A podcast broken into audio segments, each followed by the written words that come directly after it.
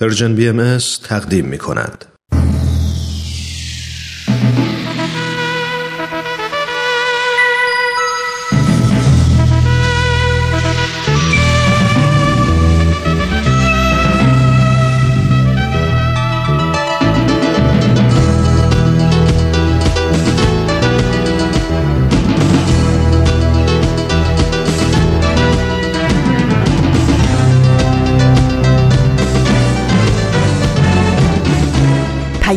دوست، برنامه‌ای برای تفاهم و پیوند دلها.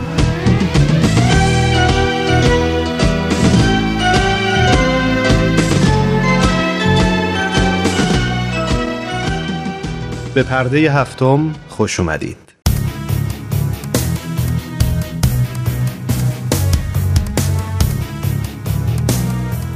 من ایمان ملکوتی هستم و امروز جمعه 21 تیر ماه 1398 خورشیدی برابر با 12 جولای 2019 میلادیه.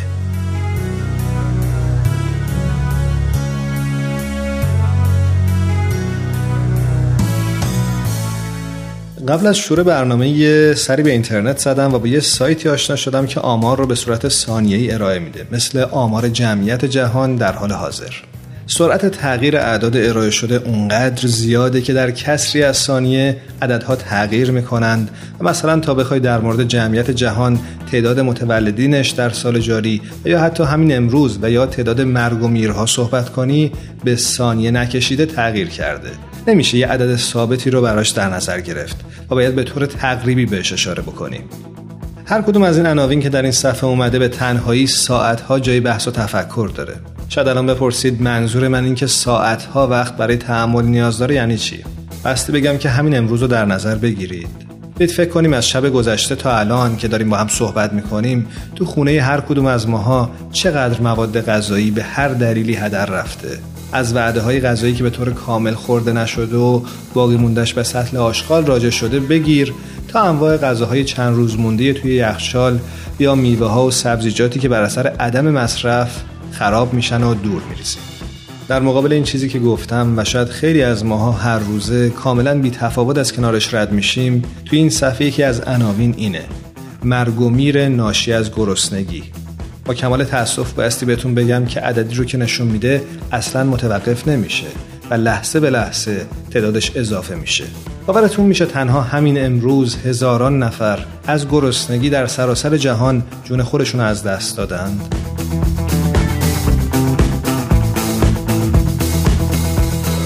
وقتی میگم هر یک از این عناوین شاید ساعتها و یا روزها نیازمند این باشه که ما در موردش فکر کنیم، بیراه نگفتم. این مثال که گفتم تازه مثال خیلی ساده بود. موارد بسیار زیاد دیگه‌ای هم وجود داره. از صرفه‌جویی در مصرف آب میگن. بدون توجه هر چقدر که فکر می‌کنیم لازمه آب مصرف می‌کنیم، در مقابل لحظه به لحظه بر تعداد افرادی که از دسترسی به آب آشامیدنی سالم محروم هستند داره اضافه میشه. میگن تو استفاده از انرژی رعایت کنید و اونو هدر ندید. بی توجه از کنارش رد میشیم. خب نتیجهش این میشه که مصرف منابع قابل تجدید و یا غیر قابل تجدید انرژی با سرعت بسیار زیادی در حال افزایشه. اینا رو من نمیگم، همین الان اعداد دارن نشون میدن.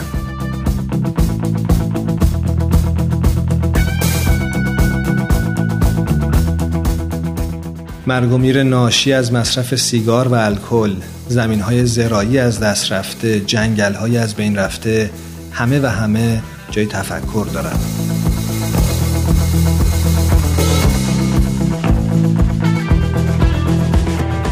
از اونجایی که وقتمون محدوده، خب مسلماً نمیتونیم تک تک این عناوین رو به طور جداگانه مطرح کنیم، ولی به نظرم همین چند تا موردی هم که تا اینجا گفتم تلنگر خیلی خوبی میتونه باشه برای ذهن اونهایی که میخوان یه خورده فکر کنن. اون دسته از آدمایی که همیشه رو انکار میکنن و نادیده میگیرن، با اونا کاری ندارم، چرا که از قدیم هم گفتن نرود میخ آهنی در سنگ. ولی شما چی؟ شما دوست من که شاید الان دیگه ذهن درگیر شده و به فکر افتادی، چه بسا هم کمی نگران شدی، به نظرت وقتش نرسیده برای اینکه وضعیت از این بدتر نشه یه کاری انجام بدیم؟ هر چقدرم این کار کوچیک و جزئی باشه، اما مسلماً میتونه تأثیری در دنیای اطرافمون بگذاره.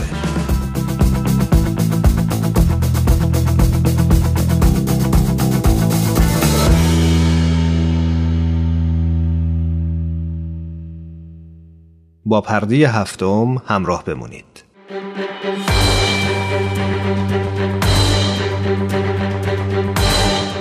یک قهرمان.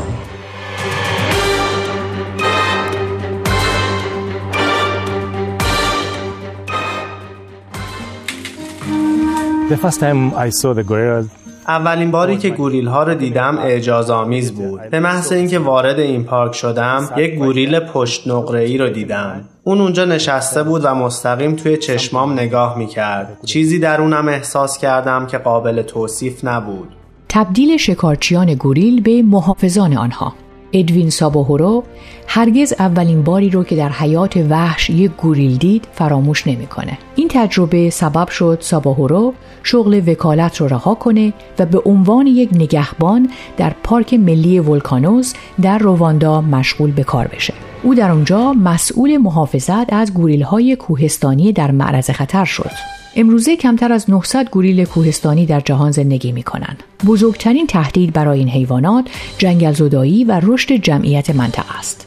سابوهورو میگه ما پرونده‌های زیادی در مورد شکارچیانی داریم که این حیوانات رو می‌کشن و براشون تله می‌ذارن و بامبوها رو قطع می‌کنن. ما موارد زیادی از حضور شکارچیان در این پارک داشتیم. در سال 2004 او با جا زدن خود به عنوان خریدار یک بچه گوریل کمک کرد تا گروهی از شکارچیان شناسایی و ردیابی بشن. بچه گوریل نجات پیدا کرد و شکارچیان زندانی شدند. اما سابوهورو میخواست برای یک مشکل بزرگتر راه حل پیدا کنه. به همین خاطر با بیش از 100 شکارچی و خانواده هاشون دیدار کرد تا ببینه چرا اونا حیوانات وحشی رو شکار میکنن. اون میگه من رفتم تا با این خانواده ها صحبت کنم و ازشون بپرسم چرا گوریل ها رو میکشن. پیرمردی به من نگاه کرد و گفت آیا تا به حال بچه های شما تا حد مرگ گرسنگی کشیدن؟ آیا شما تا به حال برای تامین غذای خانواده‌تون شکار کردین؟ مردم سعی میکنن راهی برای زنده موندن پیدا کنن. این حرفا چشمای منو باز کرد. پس فکر تبدیل شکارچیان و کشاورزان به ذهنم رسید. در سال 2006 او ترتیبی داد تا سطح زندگی جامعه محلی ارتقا پیدا کنه. طرحی که به عنوان یک برنامه کشاورزی آغاز شد، سرانجام به یک سازمان غیرانتفاعی به نام دهکده فرهنگی آی بیاوکو تبدیل شد که به خانواده‌ها کمک می‌کنه از طریق صنعت توریسم امرار معاش کنند. بعد از اون فکر کردم کارهای بیشتری میتونم اینجا انجام بدم. چطور میتونیم از صنعت توریسم برای کمک به جوامع برای پیشرفت زندگیشون استفاده کنیم؟ پس این روستای فرهنگی رو ساختیم. ما میتونیم غذاهای محلی، فرهنگ سنتی و روشهای زندگیمون رو با گردشگران به اشتراک بذاریم. یک قهرمان.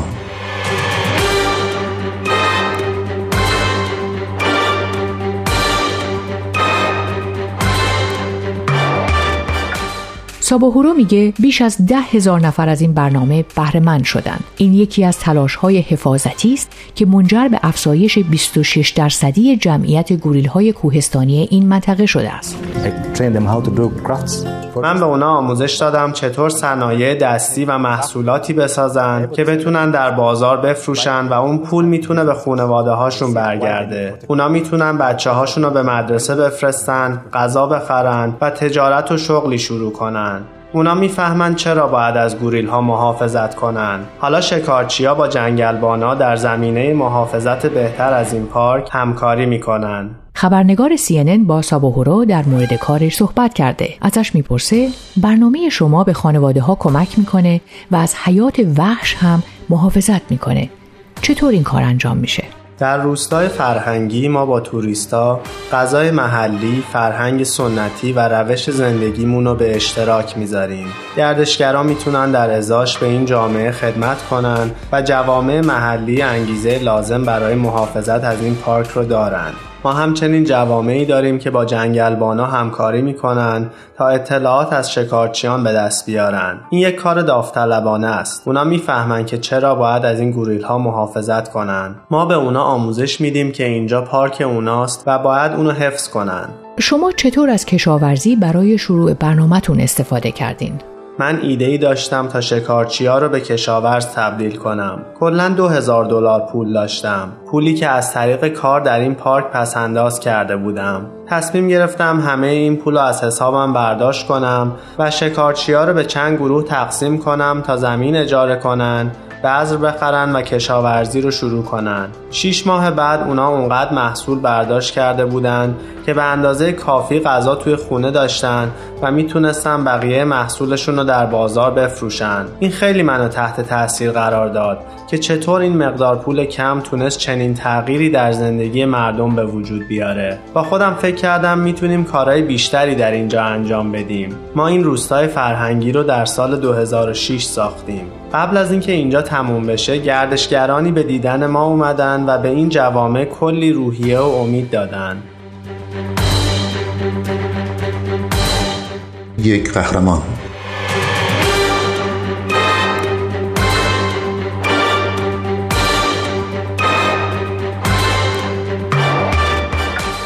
چطور تجربه شخصی شما منجر به انجام این پروژه شد؟ پدر و مادر و پدر بزرگ و مادر بزرگم بعد از اون کشتار و جنجال بزرگ کشور رواندا رو به عنوان پناهنده ترک کردند. بزرگ شدن در فقر کامل به عنوان یک بچه بسیار سخت و دردناک بود. ما 2-3 روز رو بدون غذا میگذروندیم، ولی مادرمون همیشه به همون امید میداد که فردا اوضاع بهتر خواهد شد، فردا متفاوت خواهد بود و ما با این فکر بزرگ شدیم و این شادمانی رو در وجود ما حفظ کرد و باعث شد به پیش بریم. من در سال 2001 در رشته حقوق مدرک گرفتم و مشتاق بودم رشته حقوق محیط زیست رو دنبال کنم. با خودم گفتم این طبیعت یک مدافع لازم داره. اما در کشوری که هنوز از عواقب بعد از جنگ و کشتار جمعی رنج میبره، حفظ حیات وحش یک اولویت محسوب نمیشه. من به این نتیجه رسیدم که برای حفظ گوریل ها باید به روستاییان کمک کنیم.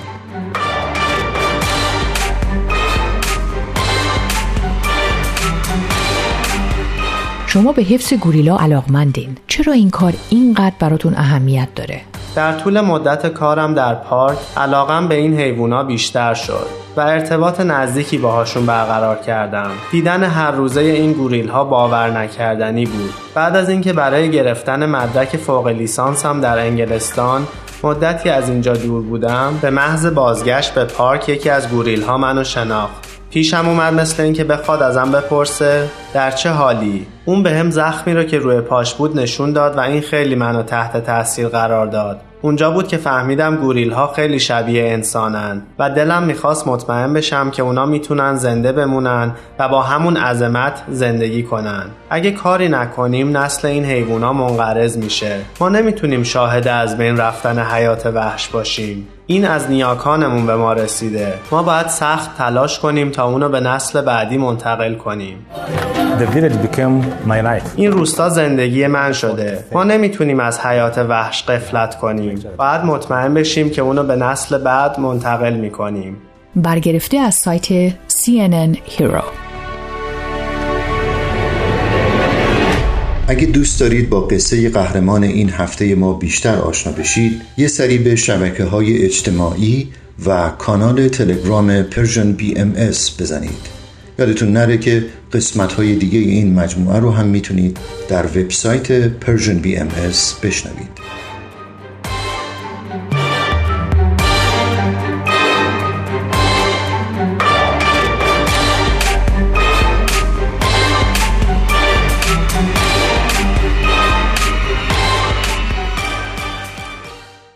ما رو در اینستاگرام هم دنبال کنید. آدرس ما هست Persian BMS.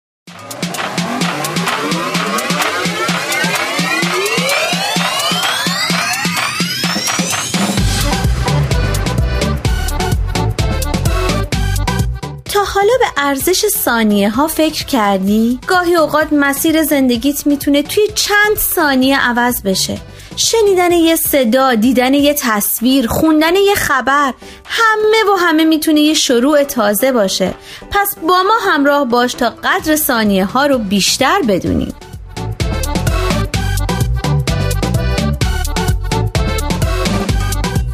چند ثانیه با شما.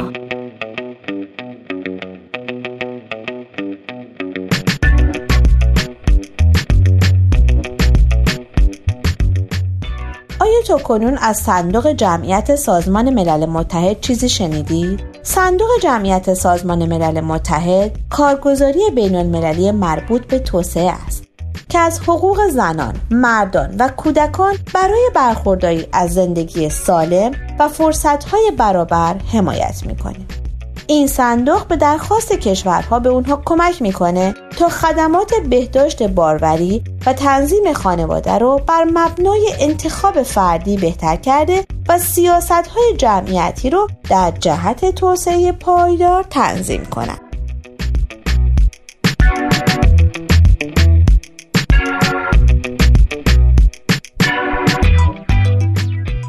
صندوق جمعیت سازمان ملل متحد در سال 1969 میلادی به عنوان صندوق سازمان ملل متحد برای انجام برنامه‌های مربوط به جمعیت شروع به فعالیت کرد و در سال 1972 میلادی تحت اداره مستقیم مجمع عمومی سازمان ملل متحد قرار گرفت.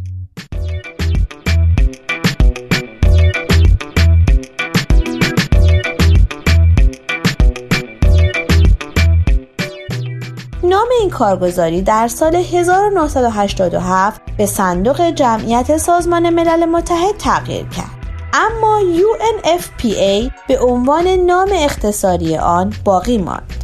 این صندوق از اعضای بنیانگذار گروه توسعه سازمان ملل متحد و از حامیان مالی اولیه برنامه مشترک ملل متحد در زمینه ایدز. گفته شده که کل بودجه این صندوق از مساعدت‌های داوطلبانه تامین میشه.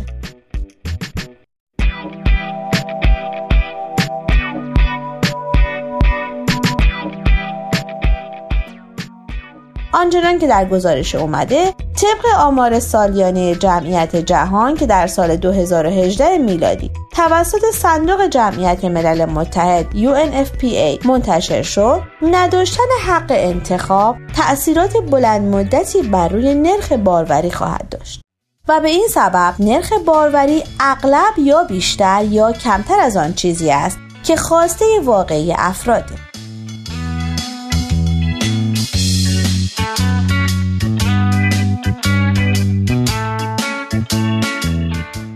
مدیر اجرایی صندوق جمعیت ملل متحد در پیشگفتار این گزارش چنین می‌نویسد: انتخاب می‌تواند جهان را تغییر دهد. حق انتخاب می‌تواند به سرعت بر بهبود رفاه زنان و دختران، تغییر خانواده‌ها و سرعت بخشیدن به توسعه جهانی تأثیرگذار باشد.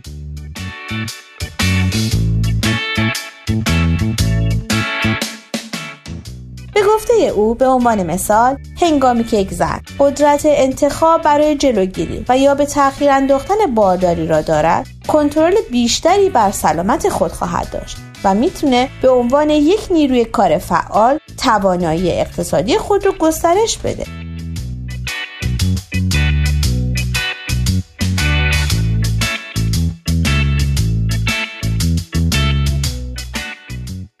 بر طبق این گزارش، هیچ کشوری نمیتونه ادعا کنه که تمام شهروندانش در همه زمانها از حقوق باروری برخوردار هستند. اکثر زوجها نمیتونن تعداد فرزندانی رو که میخوان داشته باشن، چرا که اونها از حمایت اقتصادی و اجتماعی کافی برای تعیین اندازه خانواده و یا تأمین لوازم کنترل باروری برخوردار نیستن و یا نیاز برآورده نشده برای پیشگیری از بارداری صدها میلیون نفر از زنان را از انتخاب خانواده‌های کوچکتر باز می‌دارد.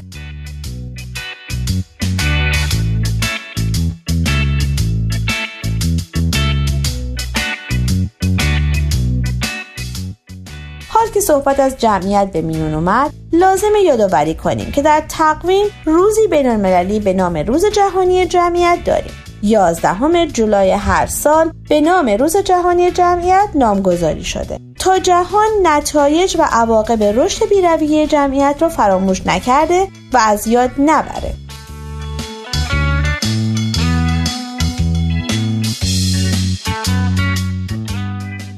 و اینک سوال هفته: آیا میتونید چند نمونه از خطرات و مشکلات ناشی از ازدیاد بی‌رویه جمعیت رو نام ببرید؟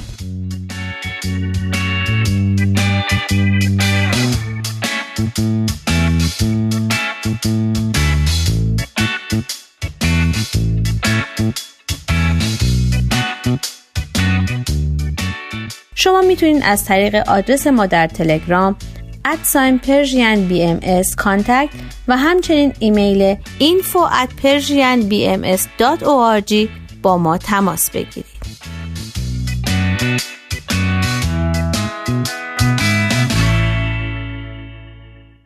آرشیو این مجموعه در وبسایت Persian BMS به آدرس www.persianbahaimedia.org در دسترس شماست. صدا بزن منو بگیر ازم غمو، شانه به شانه پا به پا بیا بگیر دست مرا، ببر تو رویای شبونه نوازشم کن و دوباره عاشقم کن و برای رویدن خنده رو لبات دلم میخواد خودم بشم بازم بهونه نیست به جز هوای تو در سرم، با تو خوشم ای همه باورم، آرام جان من تویی بمان کنار من همیشه، منو از این شبای نیلوفری از خواب خوش تا به کجا میبری، نفس تویی و بس فقط بمان کنار من همیشه.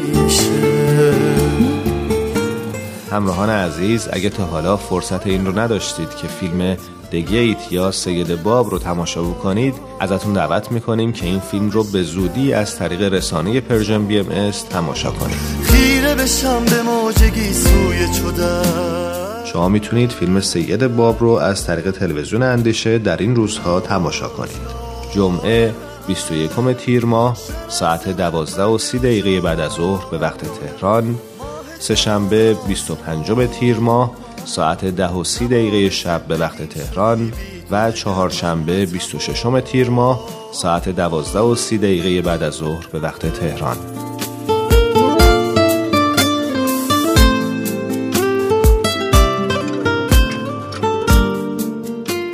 شما همینطور میتونید بیننده فیلم سید باب از طریق تلویزیون پارس هم باشید. شنبه 22 تیر ماه ساعت 4:30 بعد از ظهر به وقت تهران، یک شنبه 23 تیر ماه ساعت 6:30 بعد از ظهر به وقت تهران، دوشنبه 24 تیر ماه ساعت 6:30 بعد از ظهر به وقت تهران و چهارشنبه 26 تیر ماه ساعت 4:30 بعد از ظهر به وقت تهران. فیلم سید باب از روز چهارشنبه 3 جولای به صورت رایگان برای بینندگان پرژن BMS و روی شبکه‌های اجتماعی این رسانه در دسترس و قابل دانلود خواهد بود.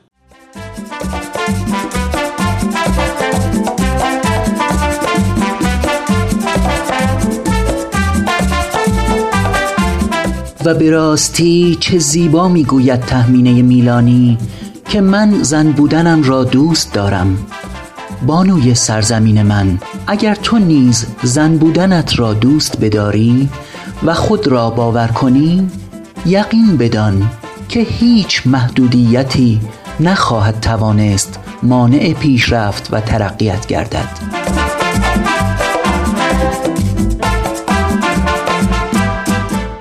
بانوی سرزمین من.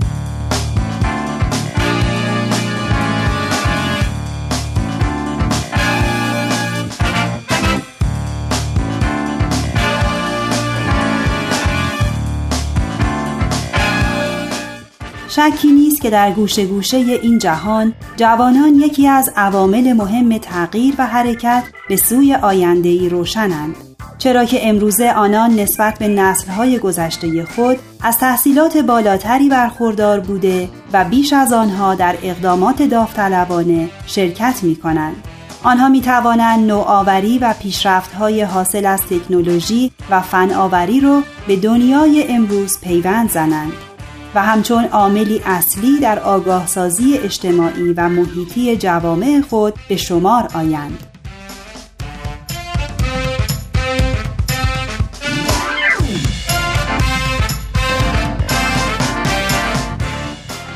چه بسیار اقداماتی که جوانان در آن نقشی کلیدی دارند.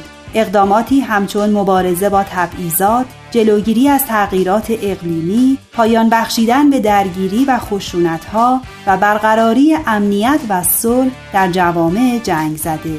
اما با تمامی آنچه که گفته شد، جوانان برای مشارکت مؤثر در اجتماعات خود باید موانع و تبعیضات قانونی، اجتماعی و فرهنگی زیادی رو پشت سر بگذارند.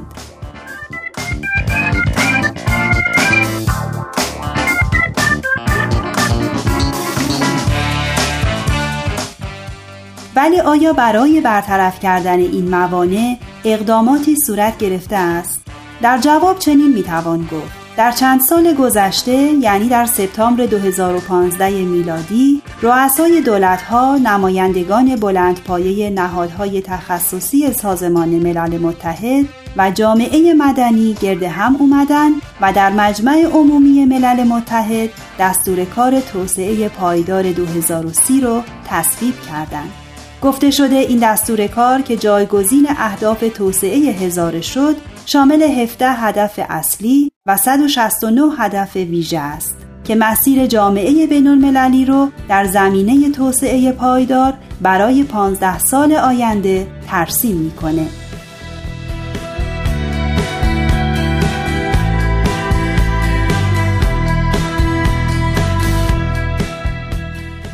آنچنان که در مقاله‌ای آمده، اهمیت این دستور کار در طراحی یک چارچوب جامع و یکپارچه برای دستیابی به توسعه متوازن، هماهنگ و پایداره که نه تنها شامل آموزش و حفاظت از محیط زیست میشه، بلکه رشد اقتصادی، اشتغال پایدار و برابرسازی فرصت‌های اجتماعی رو برای دستیابی به جوامع صلحجو و پایدار ترسیم میکنه.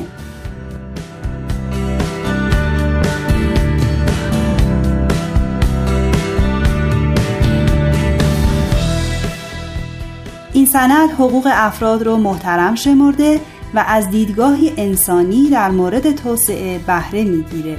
این دستور کار بر اصول کرامت و حقوق بشر، عدالت اجتماعی، صلح، شمول اجتماعی و حفاظت و تنوع قومی، فرهنگی و زبانی و نیز بر مسئولیت مشترک و پاسخگویی استوار است.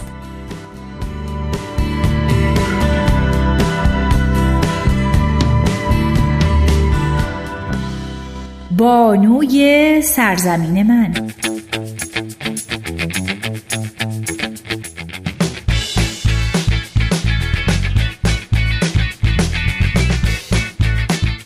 بنا به اعتقاد بهائیان، جوانان نقش بسیار خاصی در فرایند تحول اجتماعی دارند و آنان در تقلیب روحانی عالم و پیشبرد مادی اون و ایجاد تمدنی نو سهم بسزایی دارند. به این سبب شکوفا کردن استعدادهای جسمی، فکری و معنوی جوانان ابعاد بسیاری از مجهودات بهائیان رو در بر می‌گیره و پیوسته در طول تاریخ این آیین مورد توجه بوده. به طور مثال، از ماه ژوئیه تا اکتبر سال 2013 میلادی تدریجاً 114 کنفرانس جوانان در سراسر جهان برگزار شد.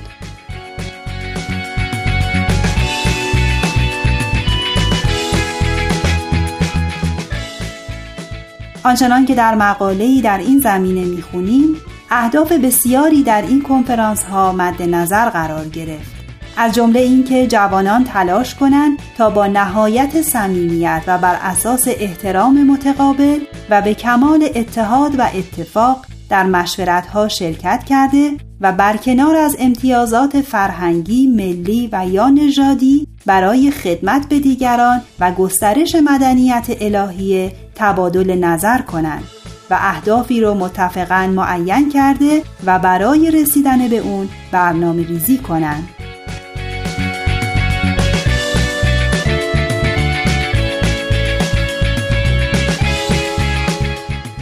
و یا هدف مهم دیگه این که جوانان در این کنفرانس ها تشویق شدند در همان حال که بر تقویت توانایی روحانی و فکری خود ناظرند، برای تشویق و هدایت نوجوانان نیز تلاش کنند. همکاری و همفکری و ارائه خدمات تنگاتنگ با سایر جوانان و ایجاد روابط انسانی بر اساس محبت و برکنار از خودخواهی نیز از دیگر اهداف این کنفرانس ها بود.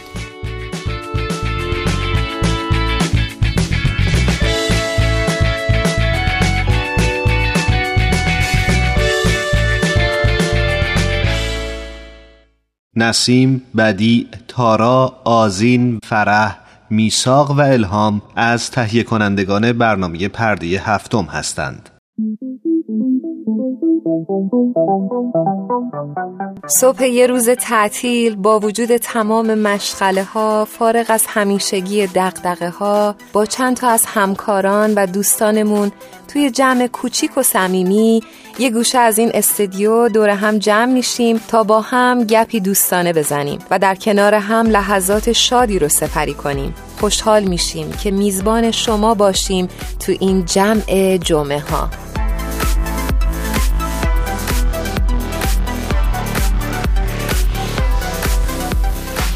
ممنونیم که امروز هم با ما تا پایان برنامه، یعنی تا این لحظه از برنامه همراه بودید. من اومدم توی استودیو، دیدم که آوا منتظر منه. یه مهمون ویژم داریم، یکی از دوستای خوبمون، آقای محسن علیابادی، دکتر محسن علیابادی. اسمشو که اشتباه نگفتم، محسن درست. بعد حتما دکتره رو بگم.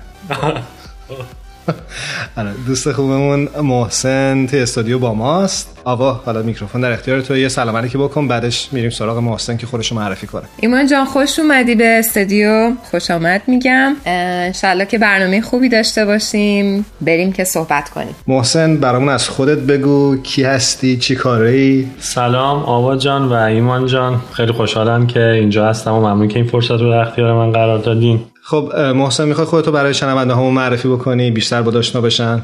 محسن علیابادی هستم. من اخیراً دکترامو در زمینه ریاضی محض از دانشگاه ایلینوی در شیکاگو دریافت کردم و همین الان هم، یعنی از سال تحصیل جدید هم تا همین دانشگاه ایلینوی در شیکاگو تدریس خواهم کرد. بسیار خب، پس صدات میکنیم دکتر علیابادی. پس خوش به حال ما که شما تو استودیو هستیم و ما شما رو داریم الان. ممنونم آقا جون، جای افتخار هست.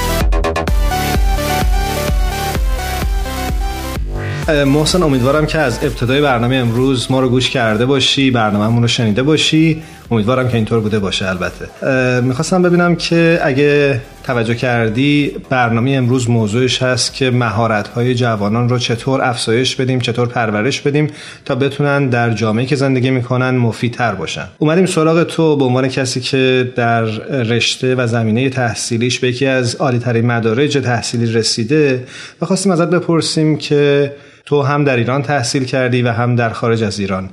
به عنوان کسی که در ایران تحصیل کردی، نقاط قوت و ضعف سیستم آموزشی و خصوصا آموزش عالی ایران رو در چه چیزهایی می‌بینی؟ یه موضوعی که وجود داره مسئله کنکور هست در ایران، که پذیرش متمرکز از طریق کنکور در ایران باعث میشه که استعدادها در جای مناسبشون قرار نگیرن. یعنی اتفاقی که میفته بعد از امتحان کنکور، بچه‌ها بر مبنای رتبه‌ای که آوردن نه بر مبنای علاقه‌ای که دارن انتخاب رشته می‌کنن و اینکه آشنایی درستی هم معمولا با رشته‌های دانشگاهی ندارن و این باعث میشه که معمولا بچه‌ها بعد از ورود به دانشگاه هم به اون رشته علاقه‌مند نشن و با همون بیمیلی فقط برای این که بتونن مدرکشون رو بگیرن ادامه بدن و این باعث میشه که نتونن اسکیلای مهارت‌های لازم رو بعدها برای ورود به بازار کار کسب کنن و این رو اضافه کنیم به مشکلات اقتصادی که هست که در ایران وجود داره و باعث میشه که حتی نیروی کار آماده و حتی نیروی کار مجرب نتونه شغل بگیره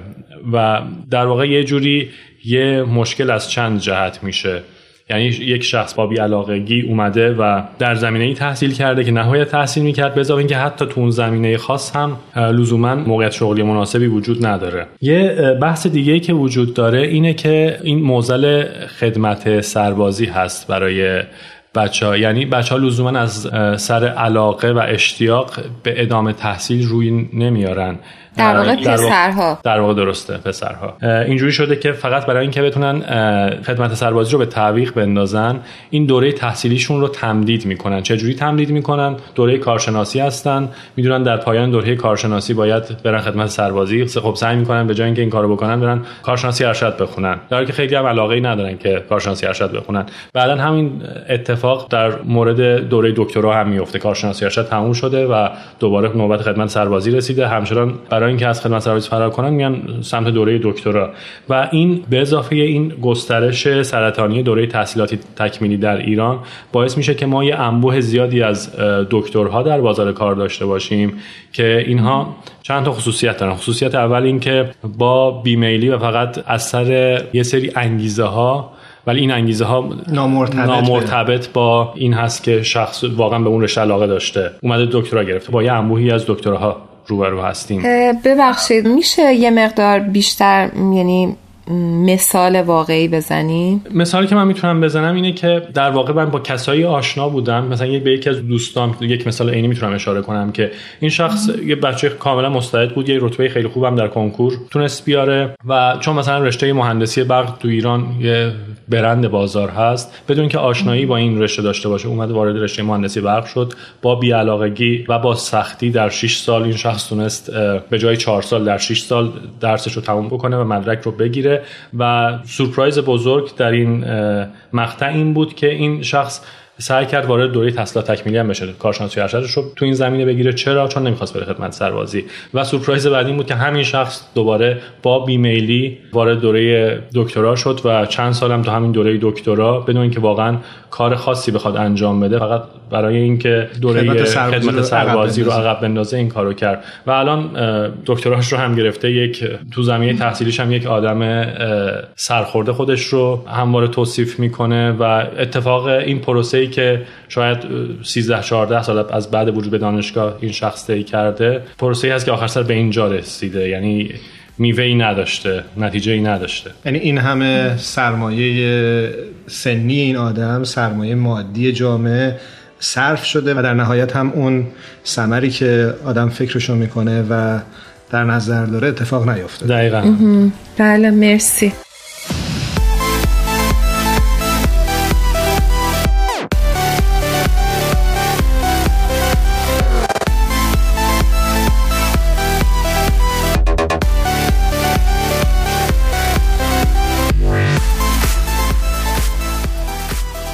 محسن خان، من خیلی جالب بود برای مطالبی که گفتین از نقایص سیستم آموزشی ایران فرمودین. من خواستم یه مقدار در مورد سیستم آموزشی های دیگه‌ای که خوب کار کردن هم یه مقدار برامون توضیح بدین. بله حتما.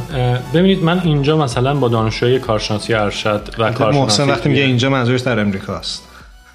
درسته، دقیقاً سر و کار داشتم. یه موضوع جالبی که وجود داره اینه که اولا اینجا کنکوری وجود نداره، بچه‌ها وارد دانشگاه میشن و خیلی جالبه. یه چیزی که برای من خیلی عجیب بود این بود که وقتی با دانشجوهای سال اول من سر و کار داشتم از اینا می‌پرسیدم چه رشته‌ای داری، همه اینا لزوما رشته‌ای رو مشخص نکرده بودن، میگفتن از اصطلاح آن دیسایدد، یعنی هنوز تصمیم نگرفتم استفاده می‌کردم. به چه معنی؟ یعنی اینکه فعلا اینها میان یه سری درس‌ها رو میگذرونن و میخوان تازه تشخیص بدن که به چه رشته‌ای علاقه‌مند هستن، در واقع تو اون محیط قرار میگیرن تا انتخاب کنن که به چه سمت و سویی میرن.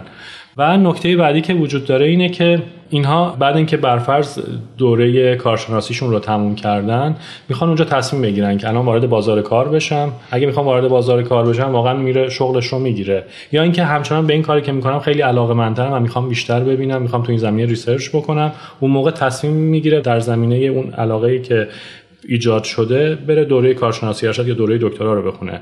یعنی خلاصه کلام من اینه که وقتی معمولا کسی اینجا وارد دوره دکترا یا کارشناسی ارشد شده، شما با یه ضرس قاطع میتونین بگین که این آدم واقعا علاقه‌مند بوده و تنها دلیلش همین علاقه بوده. این ضرس قاطع خیلی خوب اومدی. من این کلام رو خیلی وقت بود نشنیده بودم، اما باحال بود. خب میگفتی و اینکه اینجا خدمت سربازی استرات اجباری وجود نداره و اون مشکلاتی که من قبلا شرح دادم که همین مسئله خدمت سربازی دانشجوها رو به چه سمت و سویی میکشونه، اینجا به هیچ وجه به عنوان یه معضل مطرح نیست.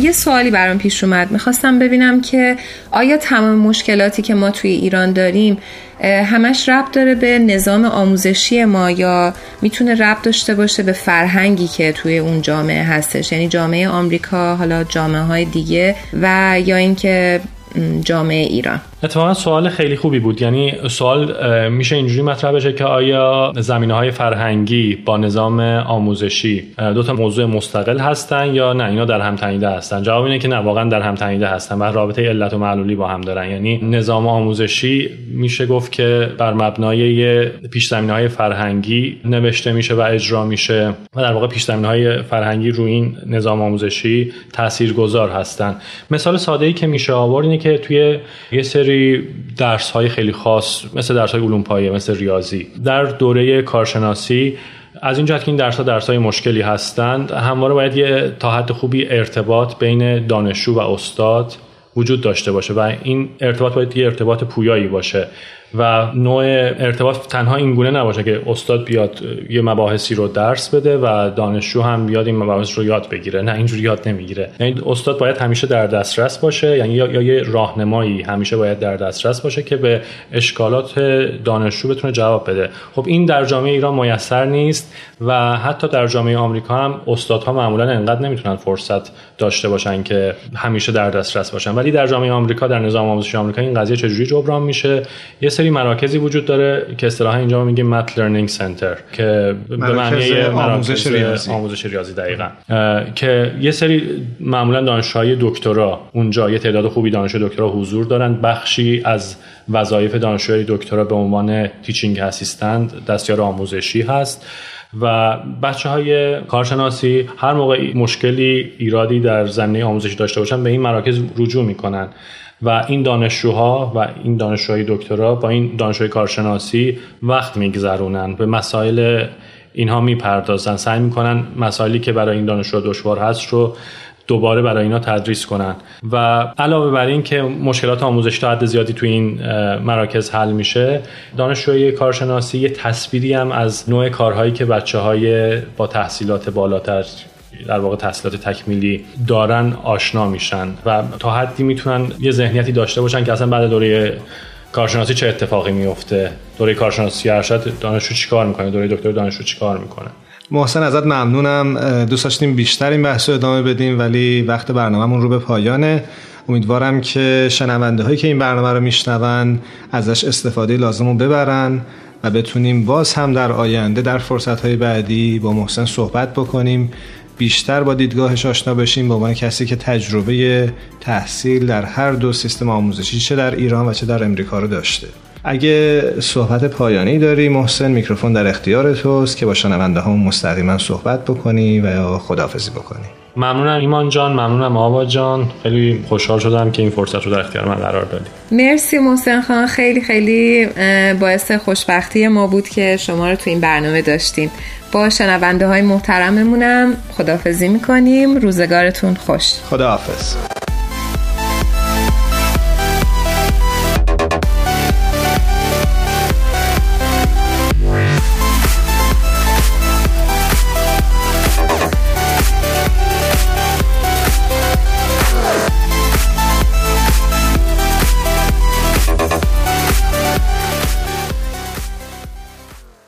گوته در جای عنوان میکنه بایستی پیوسته دگرگون شد، تجدید حیات کرد و جوان شد، در غیر این صورت متعصب و سخت خواهیم شد.